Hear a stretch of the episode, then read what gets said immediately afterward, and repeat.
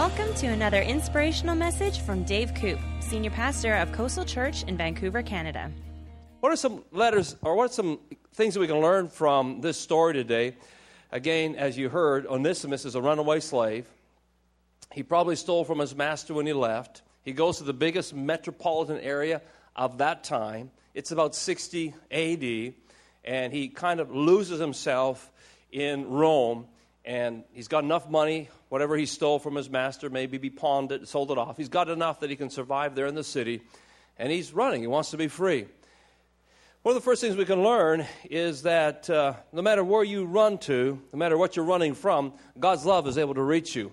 You might be running from something this morning. Maybe you ended up in the west end of Vancouver and you're running from something. That's not too uncommon. We run into quite a few people that are fleeing from something and I'm just going to lose myself in the heart of Vancouver. Nobody's going to find me. I'm going to hide out there and I'm going to get lost in this dense populated area of Canada and nobody's going to find me. God's got an incredible way of finding us no matter what we're running from or where we're running to. Somehow God can find us and can show up there. We had baptism last night. What a great time we had.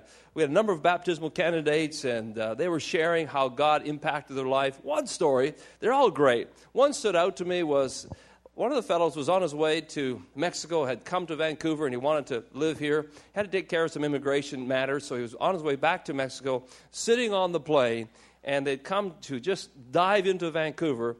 But on the way back, he's sitting beside this lady on the plane, and just out of curiosity, says, you know, ask her what she's reading. She says, I'm reading this book. And he says, what's it about? It's a Christian book. And so she ends up telling him about Coastal Church. She says, I go to this church, Coastal Church. You should go to, if you're interested in this, go to Coastal Church. He goes, okay. And she says, I'll say a prayer for you. So she says a prayer for him, encourages him to go to Coastal Church. He comes back and says to his wife, well, let's go check this thing out. So they said, we went to church once a year. That was our duty, church once a year. But we came here and uh, they discovered Christ. God found them in the heart of the city, and He did it through a conversation on the plane. He said, We're still trying to find that lady from Coastal Church who was on the plane, but we have not found her yet, and they've been coming since summer. So hopefully they run into her, but maybe it was an angel. We don't know. But at any rate, God finds us even when we're on the run or running from something. Onesimus was running, but God was able to find him. We read here in 1 Timothy verses chapter 1 verse 15 and 16 put it in your notes there for you.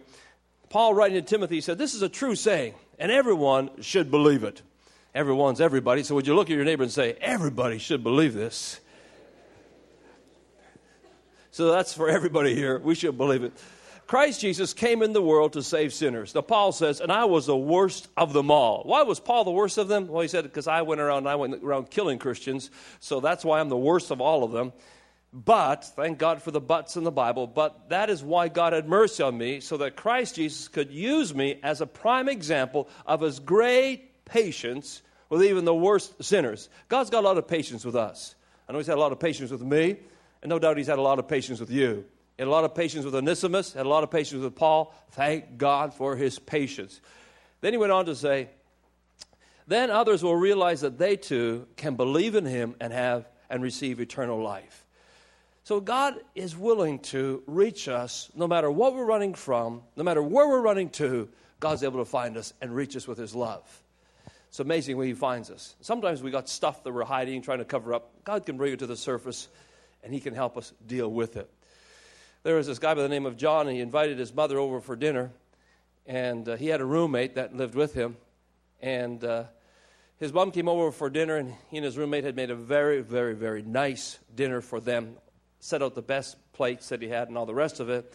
And his, his roommate happened to be a woman. And his mom was always a little bit suspicious about this, but when she came in and saw that his roommate was drop dead gorgeous, she was even more suspicious. She said, okay, this is just something's going on here. But anyhow, she minds her manners and she has this wonderful meal with them. And, uh, but she's thinking all the time, there's more to this than just a roommate. And so John reads his mom's mind, knowing what she's thinking. He says, I know what you're thinking, Mom, but I just want to assure you, Julie and I, we are just roommates. So about a week later, Julie comes up to John and she says, John, you know what? Ever since your mom came over for dinner, uh, we haven't been able to find this, that beautiful silver gravy ladle. Uh, have you seen that? But since your mom was here, we haven't been able to find that.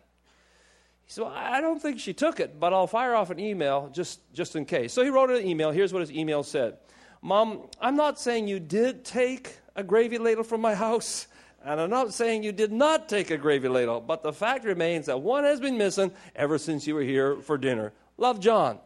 So his mom fires back an email Dear son, I'm not saying that you do sleep with Julie, and I'm not saying that you do not sleep with Julie. But the fact remains that if she was sleeping in her own bed, she would have found the gravy ladle by now. Love, Mom. There's some free advice for all you mums when you go visit your sons. Hopefully, you don't have to use that tactic. so, God is God's able to find out the stuff in our life, and He reaches us no matter where we are. The second point you want to learn is God's love changes us from being useless to useful. Philemon's name means profitable. You saw that in the little bio. It means useful. But he wasn't a lot of use to Philemon. He, he ran away from his master, he stole from his master, and he undoubtedly left his master in a predicament. He would have counted on him to do certain duties, certain chores. He ran an operation. Philemon was a very wealthy merchant. He was on the trade route that Rome had set up. He was in a city called Colossae. He had a big house. It was big enough to invite a church to come over. No doubt had a big courtyard, had servants, and all the rest of it. A slave at that time was worth 500 days' wages. And I don't know what you make a day, but let's just say it's $100. So he was worth potentially $50,000. It cost a lot to replace him. And he had stolen on the way, so there was a major inconvenience the letter of Philemon is written to a person who's been hurt, who's been offended. Of course, in our day and age, it's hard to understand the whole culture and the whole world of slavery, and thank goodness we don't understand it. This letter, Paul doesn't come out and say slavery is wrong. He's been criticized for not doing that. But he does, in between the lines, make it very clear that we're not to treat people as slaves, but rather as brothers. And Paul's writings, in particular, help sow the seeds of an insurrection against slavery and would help propel a movement to get rid of slavery. And we're thankful for that. Philemon chapter 1, verse 10 11 says, My plea is that you show kindness to Onesimus. Now remember, he's been hurt by him. He's been robbed by this guy. He's, he's a criminal today. He's a thief today. If you, it was a dangerous thing to run away to escape as a slave in the Roman uh, Roman Empire. You, there was a price on your head, and like we heard in the interview, you're never really free, even though you're on the run and have some money. He said, I think of him as my own son because he became a believer as a result of my ministry here in prison. Another translation said he is begotten. Really, he said he's born. He was already born physically, but he's been born again. He's become a believer while I've been here under house arrest. We know from the end of the book of Acts that Paul had visitors come and go to visit him. He's not in a cell somewhere locked down in a dungeon. He's under house arrest. He can have visitors come and go. He's able to write some letters while he's in jail. And during this time, we don't know how, but Onesimus shows up, visits him. Paul ends up sharing with him. No doubt they talked about Philemon, and Onesimus becomes a Christian. And he starts to become very valuable to Paul. Most think he started to do errands for Paul and became a, a source of help and encouragement for him. Paul's older by this time. Paul's about 60. He probably looks like he's 80 because of what he went through. He's suffered a lot of stuff over the years. He's been shipwrecked, he's been beaten, he's, he's gone through a lot of stuff. He's, he's feeling a lot older than he is. So to have a young guy with a servant's heart, just willing to do whatever to help you, he was a real blessing to Paul in prison. So he says, I think of him as my own son because he's become a believer as a result of my ministry here in prison. Onesimus hasn't been much of use to you in the past. His name was useful, he should have been, but now he's very useful to both of us. So he gets a strong endorsement from Paul there. Now, this is what God does for our lives. When, when he comes into our life, there's a change that should take place. That we go from being unprofitable to profitable. That we say, My life's changed. I'm going to do things differently. Now, we're probably not like Onesimus. We're not running away. We're not necessarily criminals. But nonetheless, there is a change that takes place in our lives where we say, I'm going to do things differently because the change is on inside. There's an inside change that took place in our hearts. There's a major change that took place in Onesimus' heart. Thirdly, God loves, God loves, God's love gives us a new identity as a child of God. He gets a new identity. A radical change for this guy named Onesimus. He, he goes from being a slave to a brother. And not just any brother, it says he's a beloved brother. That's a big deal. A beloved brother. Remember last week we interviewed Mary Magdalene? After Mary Magdalene meets Jesus at the tomb, or just outside the tomb, the tomb's empty. Jesus is raised from the dead. She meets Jesus, and he says one word, Mary. And the warmth of that word, her name, just impacts Mary. And then she recognized him not to be the gardener, but to be her Savior. And she goes to give him a hug, and Jesus says to Mary, Mary, I haven't yet ascended to the Father, but not just, not just my Father, but your Father, my God and your God. Right away, so first thing our Lord does for Mary is he reassures her of her identity. The greatest truth we can have, really, as I think, as Christians, is that we are a new person, that we have a new identity. We have become a child of God. And when we recognize who we are, when that change takes place, we want to live differently. Onesimus had that change take place in his life, and he wanted to live differently. He recognized that he was a child of God. Think about Jesus when he was water baptized. If you remember the story, he was baptized by John the Baptist, his cousin. And after his baptism, a dove comes down representing the Holy Spirit, and a voice from heaven says, Now, God could have said a lot of stuff. He could have said, Way to go, John the Baptist, good job. He could have said, Hey, disciples, good for you to hang out here and, and follow Jesus. He could have said, Jesus, a, lot of things. But what does God say? He said, This is what? My beloved Son. What does Jesus say to Mary? You are a daughter. What does Onesimus get from Paul? You are my beloved son. What's the big deal? What's the big idea? Is that when we come to God, when we give Him our life, we become adopted into the family of God and we get His name, we get His identity. And so Onesimus goes back to the place that he was a slave with a new identity, a new passport, a new name. He goes back as a brother to Philemon, a brother to Paul a sister to Philemon's wife. He goes back as part of the family. It's hard for us to imagine the change that took place in Onesimus. I think the guys did a good job on the drama trying to give some life to that and bring it off the pages and take the stained glass off of it. That this was a real life radically changed. Think of, let's say you had a company and you have an employee. And uh, one day your, your employee's been with you for a number of years. You really depend upon this guy. And then one day he takes off, and when he takes off from your company, he heads out of town and he steals half a million dollars from your company, and he steals a car along the way, and he heads off and he's lost in New York somewhere. He goes and hides there, and he's spending the money he got, he's on the run, he stole from you, he's in another country. And then over there, he finds Christ, and he calls you up and says, Hey, I'm coming home. You'd have to really deal with that. This is Philemon. He's got to process this. Okay, this guy stole from me. He, and Paul's challenging him. If you read the letter, I encourage you to do that on your own. Read the letter. It's really exciting. It'll make you jump up and down. It's so exciting. And so, yeah. Uh, where was I? I am in uh, number four. Yes. Uh, oh, we didn't do John 1, 12 and 13. Let's do that. But to all who believed him and accepted him, he gave the right to become children of God. They are reborn. This is not a physical birth resulting from human passion or plan. This rebirth comes from God. And so this, this rebirth happened to Onesimus. A new identity, and he's going back to uh, Colossae to meet Philemon. Number four, uh, we have, we're to make restitution. Now, we have to add something to this insofar as humanly possible. Onesimus, as a changed person, it's up to him to make restitution. And we can't always make restitution. We should. You know, if you, if you owe some money, you should pay it back. If you borrowed something and haven't returned it, you should re- return what you borrowed. If you offended somebody, you should go make it right.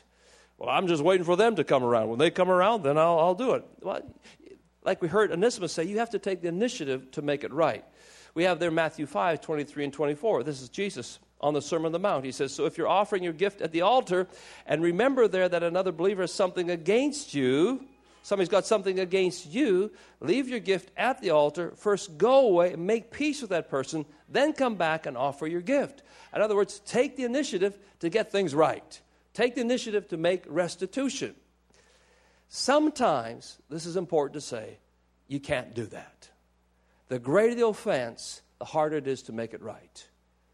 For example, let's say you dated a boyfriend or you had a, uh, a girlfriend and you, you, when you were dating, something happened. And maybe you, the way you broke up with that girlfriend was really bad. I mean, you, you, you didn't break up a good at all and, and, you, and you hurt her.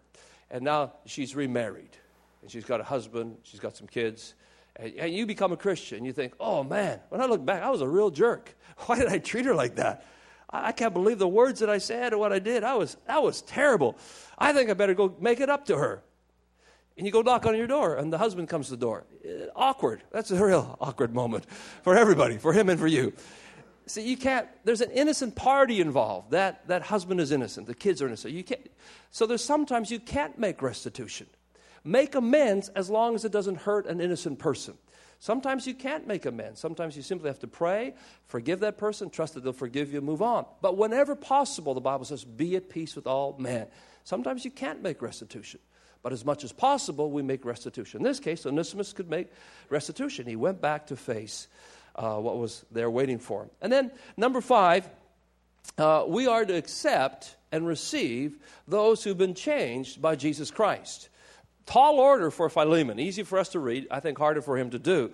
He has a slave coming back to him, and he is supposed to forgive him and not treat him like a slave, but treat him like a son.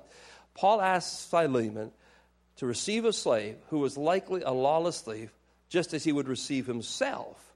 Most people would not even want to be in the company of a slave or a thief, much less to be known as a partner or a brother to one. It's a tall order for him. Now, he says in Philemon 1 12 and 13, I'm sending him back. You therefore receive him. That is my own heart, whom I wish to keep with me, that on your behalf he might be he might minister to me my change for the gospel. Paul saying, I'm sending him back, but really I wish I could keep him. But it's the right thing to do. I respect the fact that you own him. I'm not putting any, you don't have to. I'm not commanding you to, but I'm hoping that you volunteer to let him go. Later on in the letter, Paul says to him, And by the way, Philemon, when I'm going to come visit you, would you get a room ready for me? I'm going to come visit you. He also writes a letter to Philemon and to the church. So this letter got read to the entire church. No pressure, Philemon. Uh, you, everybody knows about it. And uh, secondly, I'm coming to visit you sometime, so there's no pressure, but we are encouraging you to, to, uh, to uh, redeem this uh, slave when he comes.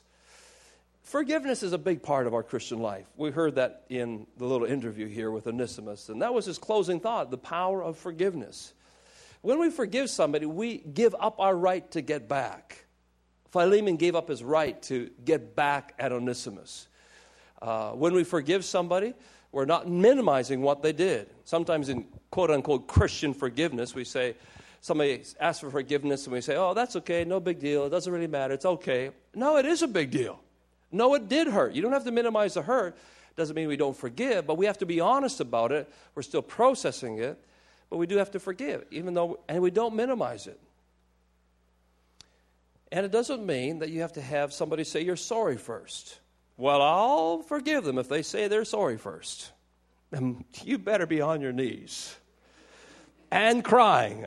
I want godly sorrow. I don't want, you better be weeping and crying and just begging for forgiveness. Then I might, I might forgive you. No, you see, it doesn't have to be preceded by that. Forgiveness is first for you. You forgive that individual. Even before they say they're sorry, we need to forgive them. Because forgiveness is more for you, really, than it is for that other person. What you don't want is this root of bitterness, this root of hatred to get lodged within you.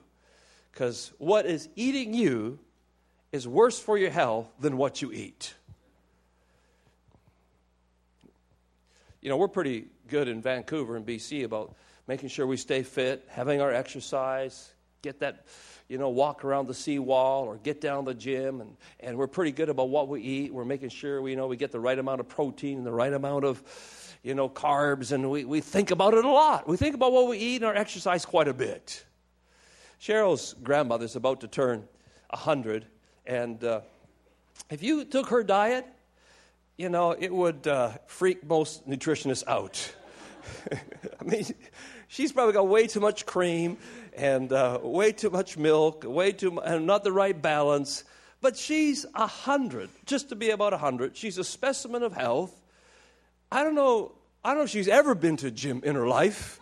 She's, but she's healthy. Her mind is sharp, and she still lives on her own in her own house, and she's taking care of herself. You ask her, "What's what's the secret? What what do you do to live long and live healthy?" And she would tell you, it's forgiving others and loving others. And trust me, she's gone through, like every one of us, a lot of junk and stuff in her family, in her community. She had a lot of forgiveness she had to give out. And she just refused to harbor it. She would deal with it. She'd just go talk to family members. Hey, what's going on? Let's get this out on the table. Let's talk about it. Let's move on. Not just for their sake, but for her sake, to keep herself healthy. You let that root of bitterness get in you, and it is just a matter of time before your body breaks down and you get some uncurable sick disease. And this is not, this medical science will prove that out to you. Karl Menninger talked about it years ago the importance of letting go, forgiving, loving others. It's so critical for our health. Not just for promoting family unity in our homes and in our church, it's also for us physically, it's important. In forgiveness, sometimes we also have to forgive ourselves. Sometimes that's the most challenging thing to do. I can forgive that person, I can receive God's forgiveness, but I'm so embarrassed. I was so dumb. What I did was so stupid. I can't forgive myself. Well, Jesus said to love others the way you love yourself. Sometimes you have to say, I'm going to forgive myself for what I did. I'm going to receive Christ's forgiveness. When you import his forgiveness, when Onesimus imported that forgiveness, when he downloaded God's forgiveness into his heart, he now had the ability to forgive other people and to receive forgiveness. Uh, a couple other verses here uh, John 13, 34, and 35. So, a new com- I am giving you a new commandment love each other it's a commandment, not an option. By the way, forgiveness is not a suggestion, it's a commandment. Loving others isn't a suggestion, this is a commandment for us. Love each other just as I have loved you. You should love each other. Man, the Lord forgave us of so much. Your love for one another will provide, will prove to the world that you are my disciples. When we read Philemon, we actually are a lot like Onesimus. One, we get an undeserved substitute through Christ. Two, we have an unpayable debt. There's no way he could pay off his debt. And three, we have an unbelievable payment. Philemon made an unbelievable payment. It was a payment of grace and mercy, and this is what Christ has done for us. And so we should accept others who have gone through great changes. Let me say this in closing as well. It's an important point we have to add in here. Because Philemon accepts back Onesimus. And I think what, it made, what made it easier for Philemon was the fact that he got a reference letter. I think it would have been difficult for the slave who came back, who was a thief, to receive him. But Paul had watched his character and he writes a letter of recommendation. That letter of recommendation goes a long way in receiving other people. Onesimus had his role to play. He had to be a man of character. He lived this thing out. He proved his worth. And Paul vouched for him. So Philemon was much easier for him to accept him, which is important. Thank you for listening to this podcast. If you'd like to download free notes from this message or find out more information about Pastor Dave Koop, then we invite you to visit our website at www.coastalchurch.org.